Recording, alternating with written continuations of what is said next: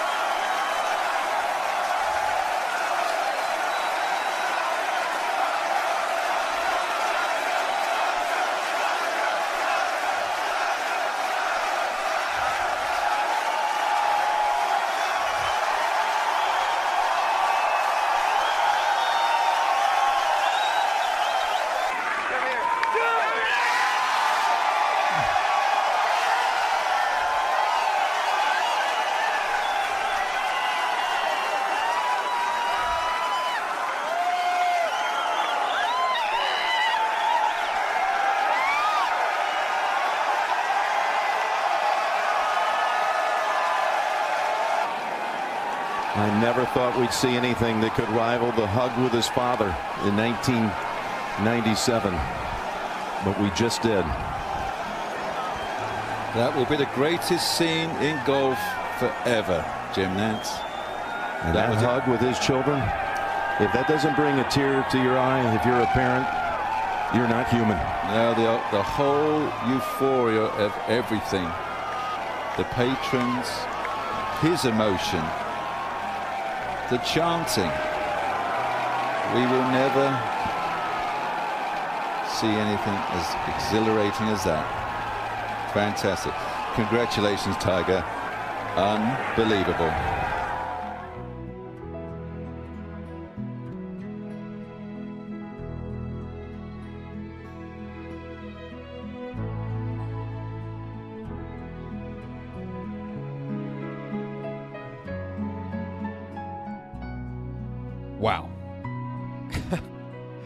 Mean, what else can you possibly say? Um, that was, simply put, the most magical day of sports that I have ever experienced. Not just as a golf fan, but just as a lover of the human story combined with sport and competition. It was honestly, it was masterpiece theater. And uh, my buddy Greg and uh, all my buddies down in Southern California who I saw were watching together looked awesome. I mean, he he put it most perfectly when he was like, "This is our generation's moon landing." I mean, you know, uh, it like it's it just could not be better said. I mean, I. You know, I actually fought off the urge to record a podcast yesterday um, simply for the fact that I just wanted to soak it all in. I, I wanted to just enjoy it. I did not want to think about, you know, what I would tell other people. I just wanted to see how I would feel and see if my, you know, my opinions on everything changed as the day went on. And, you know, oddly enough, we're, you know, not quite 24 hours removed from uh, Tiger uh, winning the 2019 Masters, and it it somehow still has failed to really really sink in just how monumental and incredible this achievement is by you know not just mine you know but many of our childhood hero and very possibly you know most of our favorite athlete of all time. I mean the one thing that is so incredible about tiger um, that he's managed to do that really no other athlete in my lifetime has ever achieved is that he is all of our guy. And I mean that in the way like, you know, there are stars where in certain sports, in certain markets, um, there is just a player that transcends generations and that everybody in that community pulls for. And when they do well, it ignites the excitement of an entire region. And, and I'm talking like, you know, what Roger Staubach did for the state of Texas, what Bear Bryant did for Alabama, what what Steph Curry is kind of like for the entire San Francisco Bay Area right now. Um, you know, Michael Jordan certainly in Chicago, but Michael Jordan had a little bit of this, um, and is probably the most comparable athlete in my lifetime to what Tiger Woods is in that you didn't necessarily have to be from Chicago to be a huge Michael Jordan fan. I wasn't from Chicago, and I was obviously a huge Michael Jordan fan, and you know, Tiger he's everybody who loves golf. You know, Tiger's kind of our guy, and especially if you're my age. So, just throw a little cherry on top of this. Um, Tiger won the 2019 Masters on my 31st birthday yesterday, which means that first of all, I got to see Tiger win a major as you know possibly one of the greatest birthday gifts I've ever I've ever had. Um, but it also, you know, it signifies that I was seven years old. All right, when Tiger won his first Masters, or I'm sorry, seven. I was nine years old. I was born in 1988. I was nine years old when Tiger won in 1997.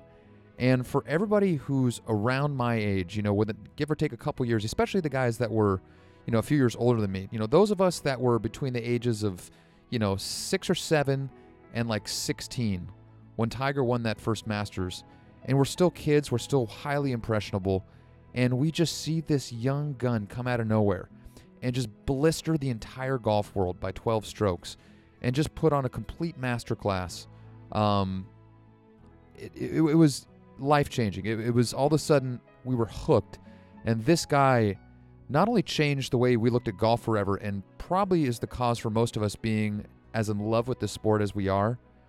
Um, but just have having someone like that to look up to, and that you know motivate us to get out and play every day was, you know, it, it's unlike anything I've ever gotten from another athlete in my lifetime, and to think about what he was like back then and to really process everything that's happened over the course of the last 10 years.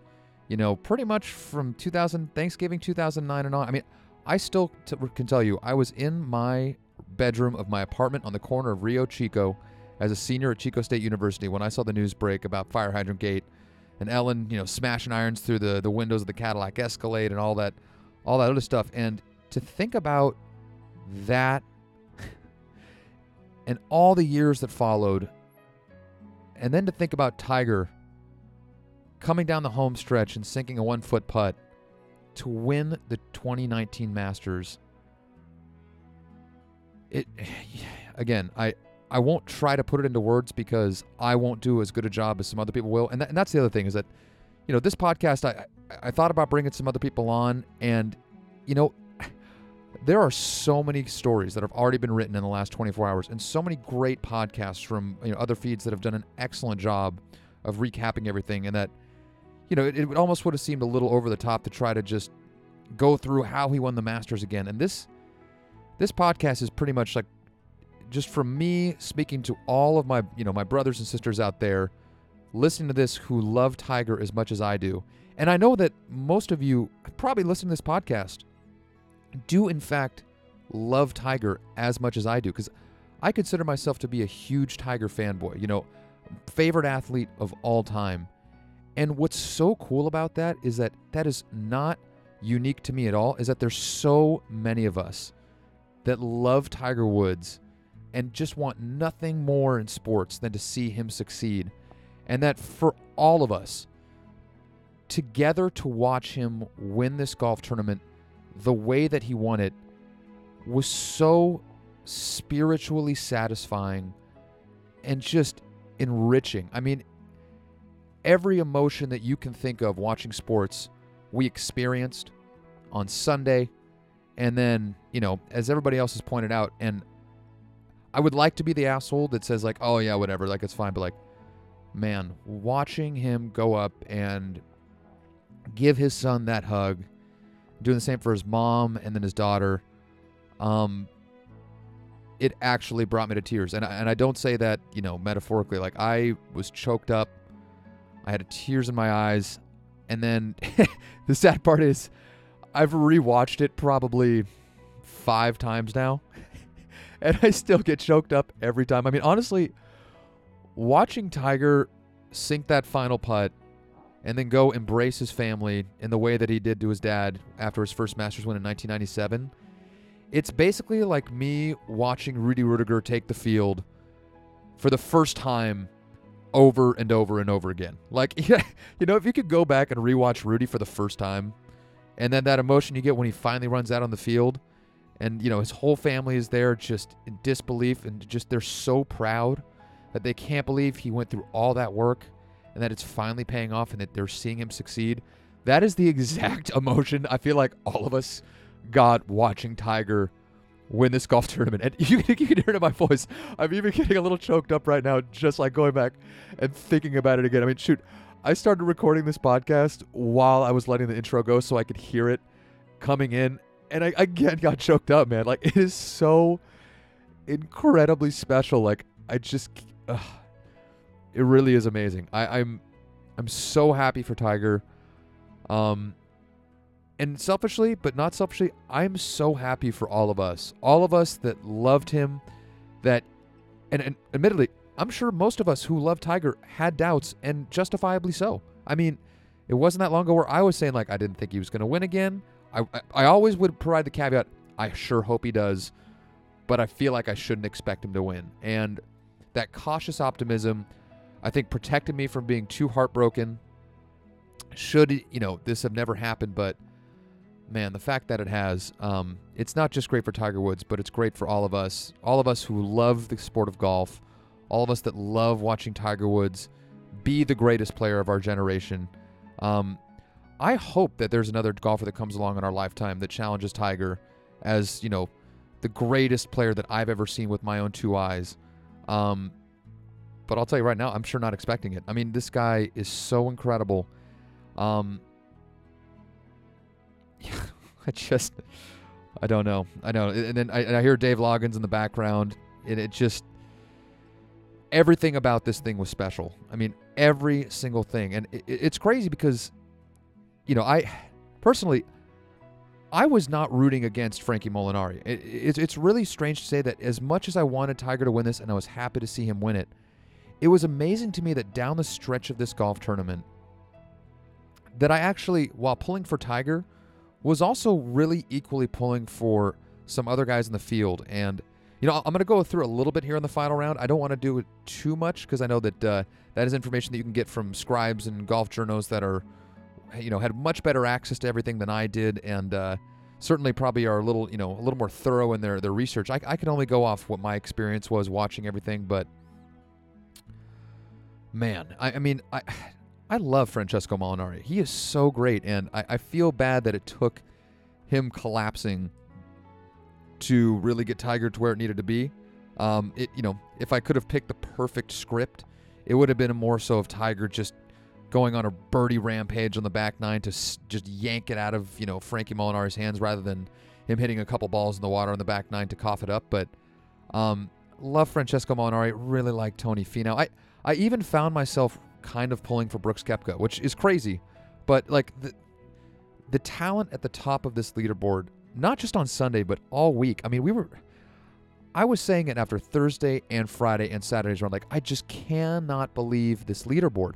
It's like all the best golfers in the world decided to play fantastic golf at the best tournament of the year. I mean, we could not have asked for a better uh, leaderboard throughout the golf tournament, not just on Sunday. I know that you know, it ended up being six of the top 10 guys in the world placed inside the top 10 and like eight of the top 15 or something like that is the number I keep hearing, which is phenomenal. And that's, you know, the end result. But I, I really don't want us to forget how stacked the leaderboard was throughout this golf tournament. And even though Sunday is what most of us are going to remember, um, as somebody who was lucky enough to watch eight hours of Masters coverage Thursday, Friday, Saturday, and Sunday, I I hope we don't forget how extraordinary the first three rounds of this golf tournament wa- uh, were.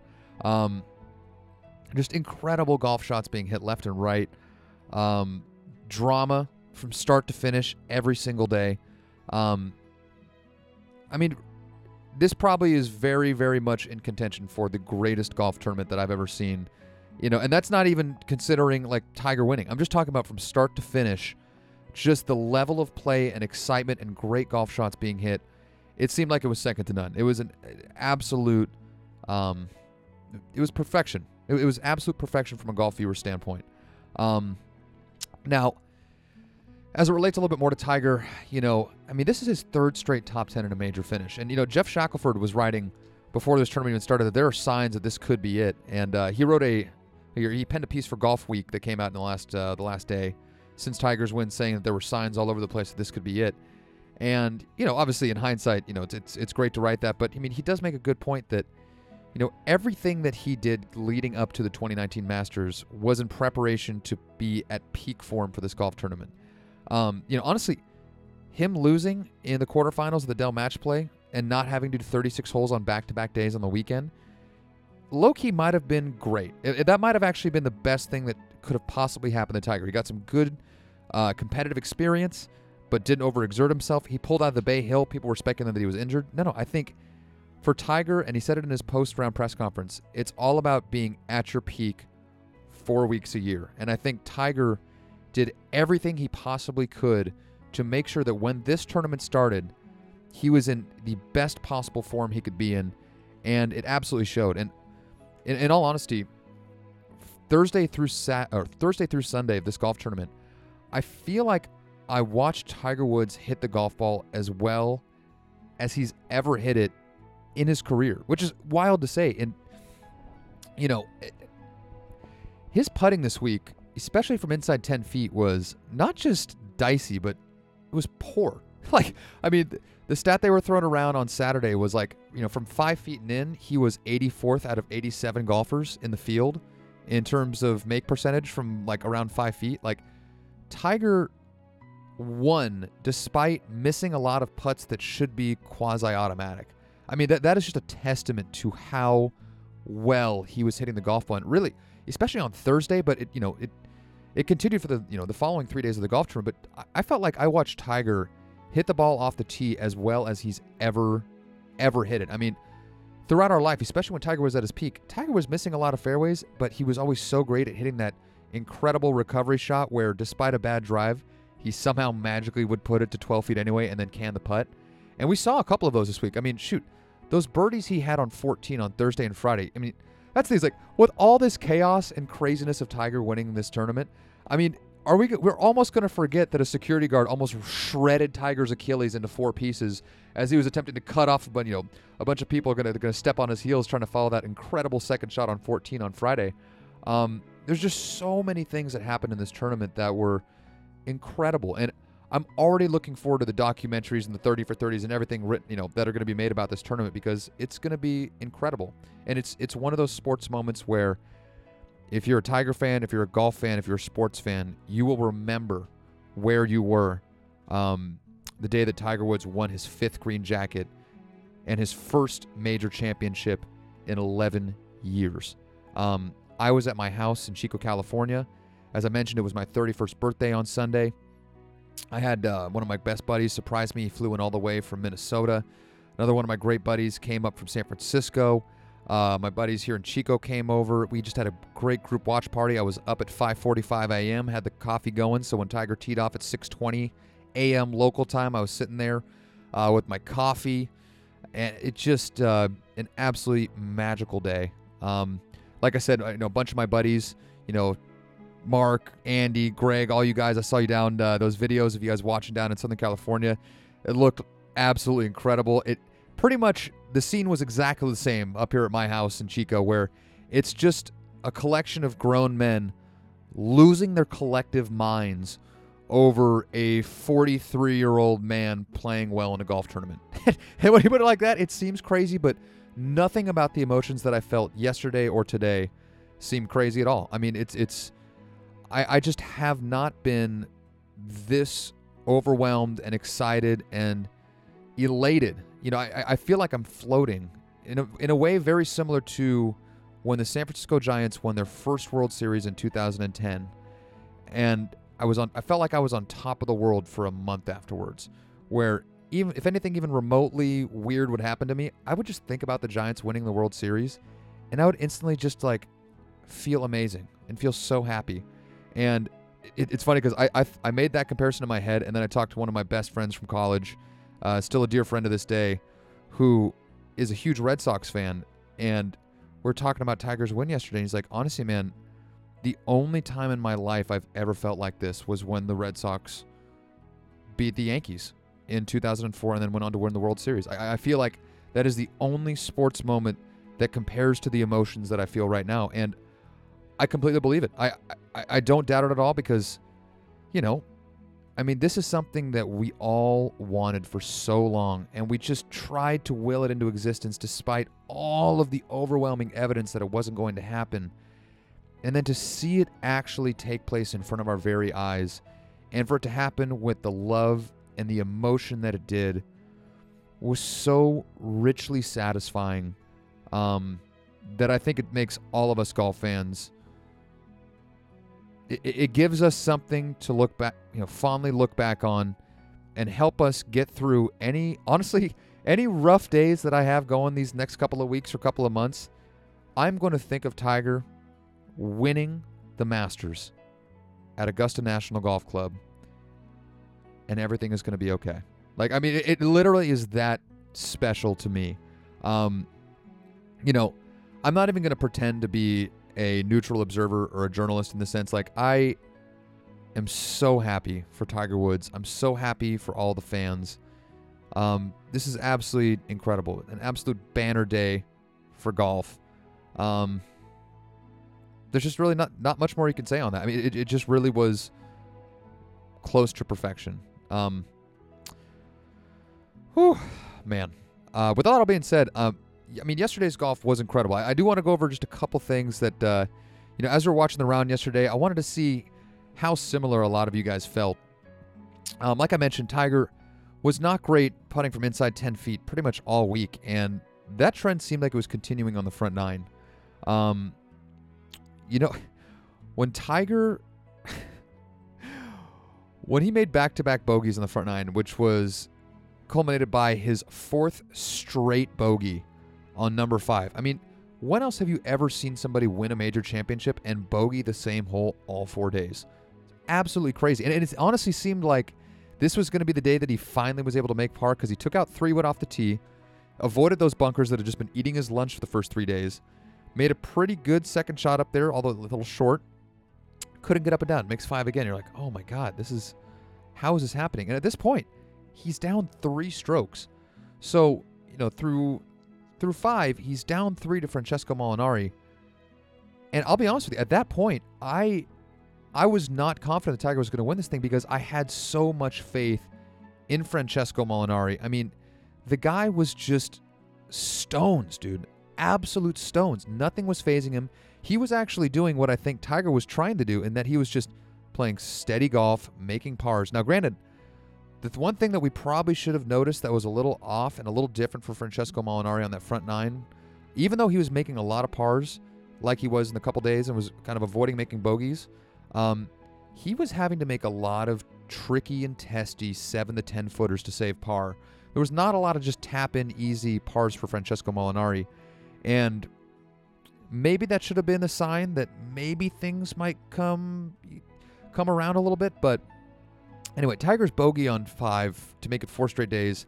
It's like, oh, geez, three shots back. He's got to do something. But then, you know, then number seven comes around, and Tiger hits, you know, his best approach shot of the day to that point.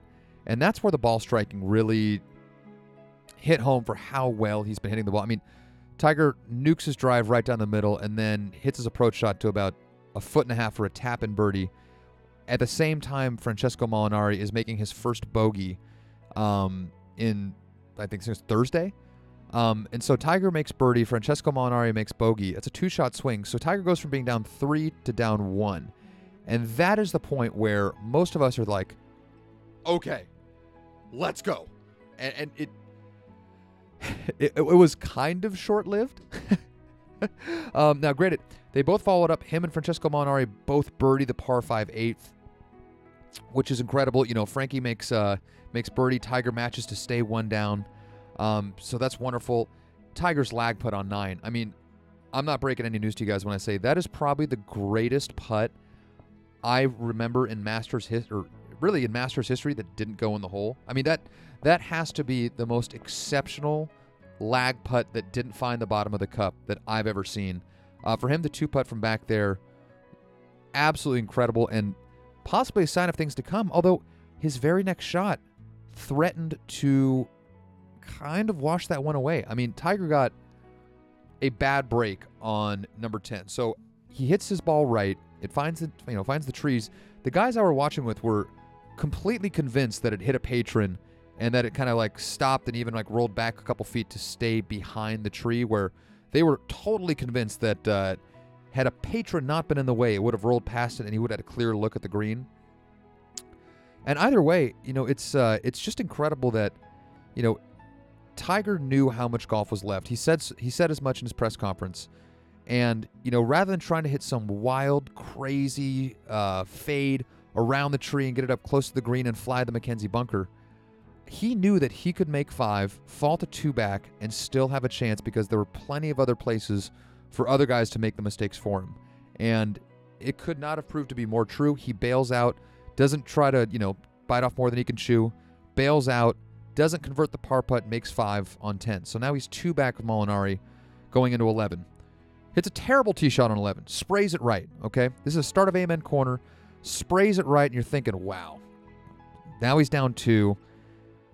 You know, it's coming up on a part of the golf course where you know, it can be very disastrous as it ended up being for a lot of people, but it's also part of the golf course, you know, 12 through 15 is a place where any guy good enough to be in the Masters can go low and make a couple birdies. So, but amazingly enough, for the, what was it, second time in a row, he finds that little alleyway on 11 where he has a clear kind of shot at the right side of the green and hits a fucking incredible shot to like 15 feet. And he's on the green at 11 with a birdie putt.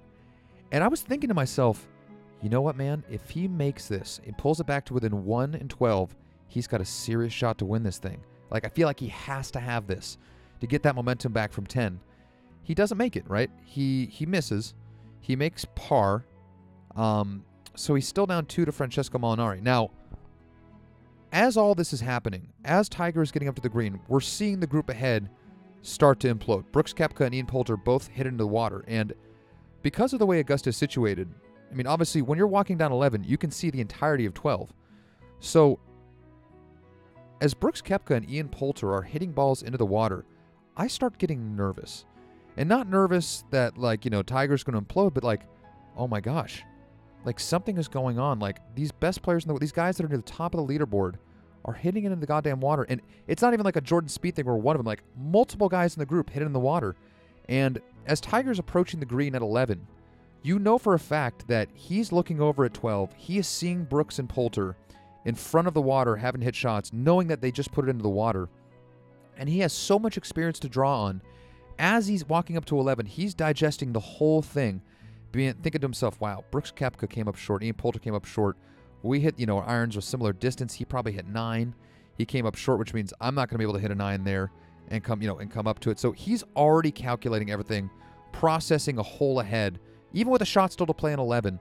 Um, he's processing everything, and then after he sees Francesco Molinari go in the water, it's like he knows. I mean, he's been here so many times. He is such a great, such a master of strategy out here. And I'd like to think that I would have thought the same thing, although, you know, I wouldn't have. Because, first of all, I'm not good enough to even walk on Augusta's grounds. Uh, but that all being said, you know, he does the one thing that so many of us would struggle to do, and that is play the safe shot. At the biggest moment of the day, the biggest moment of the tournament, he electively puts the ball to 50 feet from the cup, knowing that is going to give him the best chance to make up strokes and do it. And he did what he did for so many years in that – he played solid golf down the stretch and he let the other people crumble around him, which unfortunately is exactly what happened. Francesco Molinari puts it in the water, can't get up and down, makes five. So all of a sudden, that two shot lead that Molinari had after 11 is gone.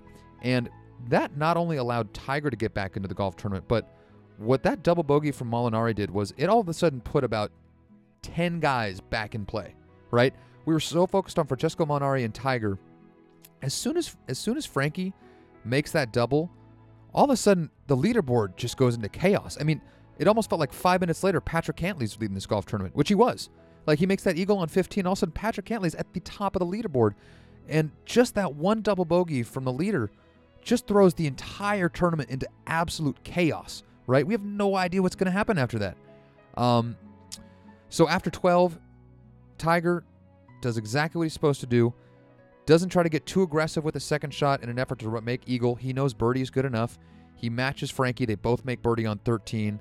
Um, he comes with a textbook, textbook playing of 14. So he's just, you know, made par birdie on 12 13.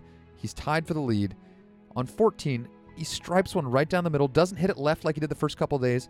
And oddly enough, he hits it right down the pipe, hits approach shot to what, maybe like 14 feet? Like an unbelievable second shot on 14. I mean, at this point, you're like, he literally cannot miss with an iron. Like he is executing every iron shot so perfectly. I wonder what it's going to take for him to not win. And granted, he doesn't make the 14 footer. He comes close, but I mean, it didn't change the fact that, you know, if he's hitting irons and woods like that, he's not going to make bogeys. Like he's only he's only going to make pars and the birdie when he occasionally cans one. Um, so honestly, I thought that second shot on 14 was huge. Seeing all the pressure being on him with 15 still to play, and him just hitting that perfect, perfect iron shot in, it gave me a lot of confidence there that he might actually be able to do this. And then, you know, on 15, I think that's when we really started to really feel that he actually really might do it. Um, and and again, I did not like seeing Francesco Molinari hit hit the tree and go in the water. I mean, a couple of years ago when Jordan Spieth blew the Masters, I actually remember thinking to myself watching that tournament, man, I kind of hope he like makes a mistake here. Not because I don't want him to win, but I just want it to be close. Like I, I don't want it to be a runaway.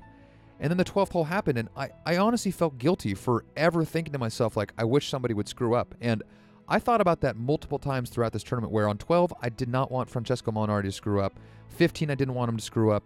I wanted the winner to just be the guy who got out there and just bested everybody. Um, you know, in a way, it actually kind of was like that because the moment was so big for everybody that Tiger was just the guy that was so in the zone. He wasn't the person who was overwhelmed by the moment while everybody else was. Um, so then Tiger obviously, you know, plays a phenomenal second shot into 15, into the fattest, you know, safest part of the green, guaranteeing himself a two putt birdie. Um, again, Tiger on 13 and 15, he could have been much more aggressive with those second shots to give himself a chance at making eagle. But what's miraculous is that he's been here so many times that he knew that he didn't have to make eagle. If he made birdie, um, that was absolutely going to be good enough. And he played that way, and it turned out that that was exactly the right move.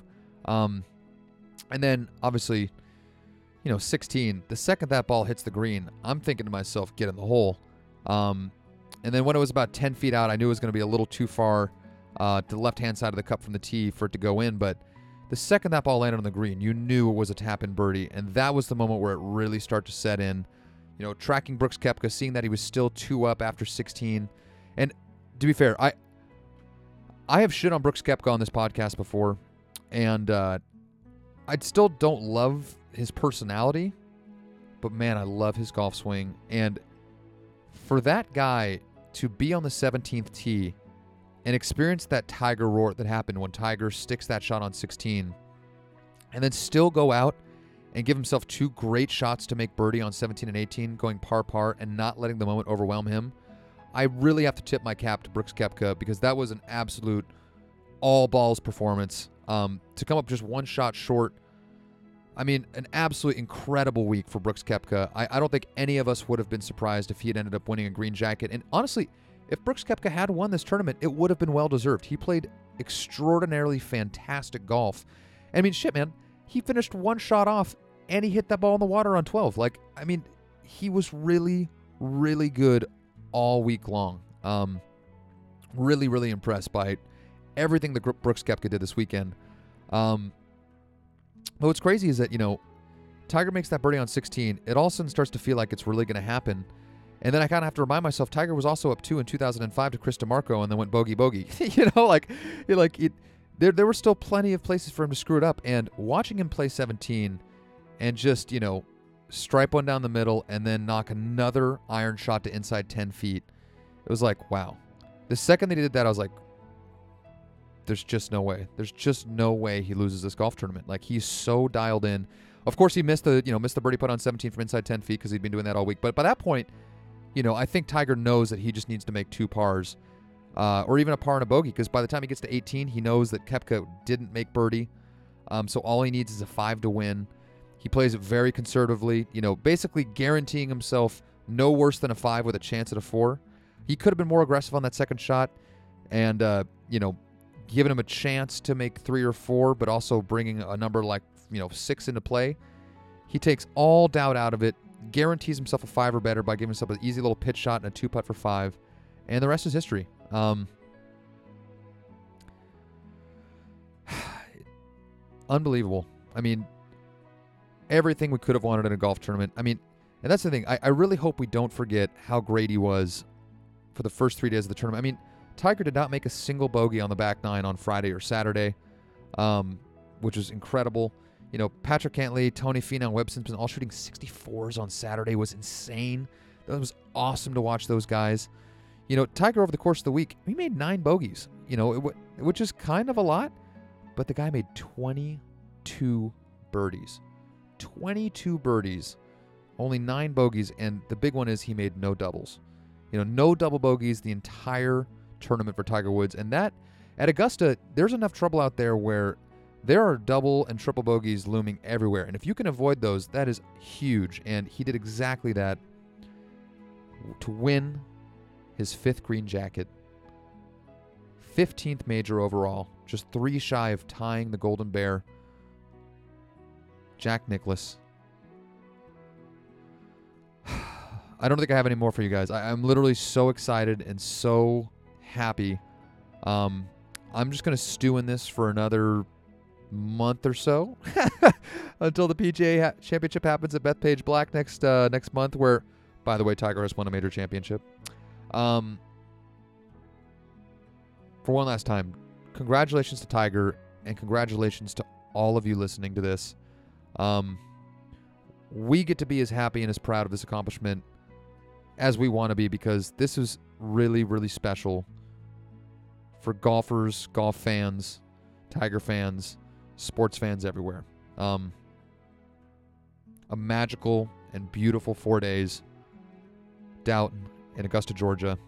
Um, and also magical everywhere else. Anybody with a television or a computer screen that was watching it almost kind of felt like they were there because I know I sure did. Um, just incredible. Tiger, congratulations. We're so happy. We're so excited to watch you again next month at the, at the PGA Championship. Um, this is an all timer. This is an absolute all timer. I don't know what I'm going to do in my home to commemorate uh, his fifth green jacket. I'm going to do something. I don't know what it is yet, but uh, this was just too special and it meant too much. Um, yeah, incredible. I got nothing else to say, everybody. I Tiger, amazing. Everybody else out there that they're listening, amazing. Congratulations. Um, drink this one in. Drink this one in for a couple of weeks. Anytime something go- is going on in your life that's not ideal, think about Tiger sinking that putt and winning this golf tournament, and all will be right in the world. So until next time, thank you so much, everybody. Adios.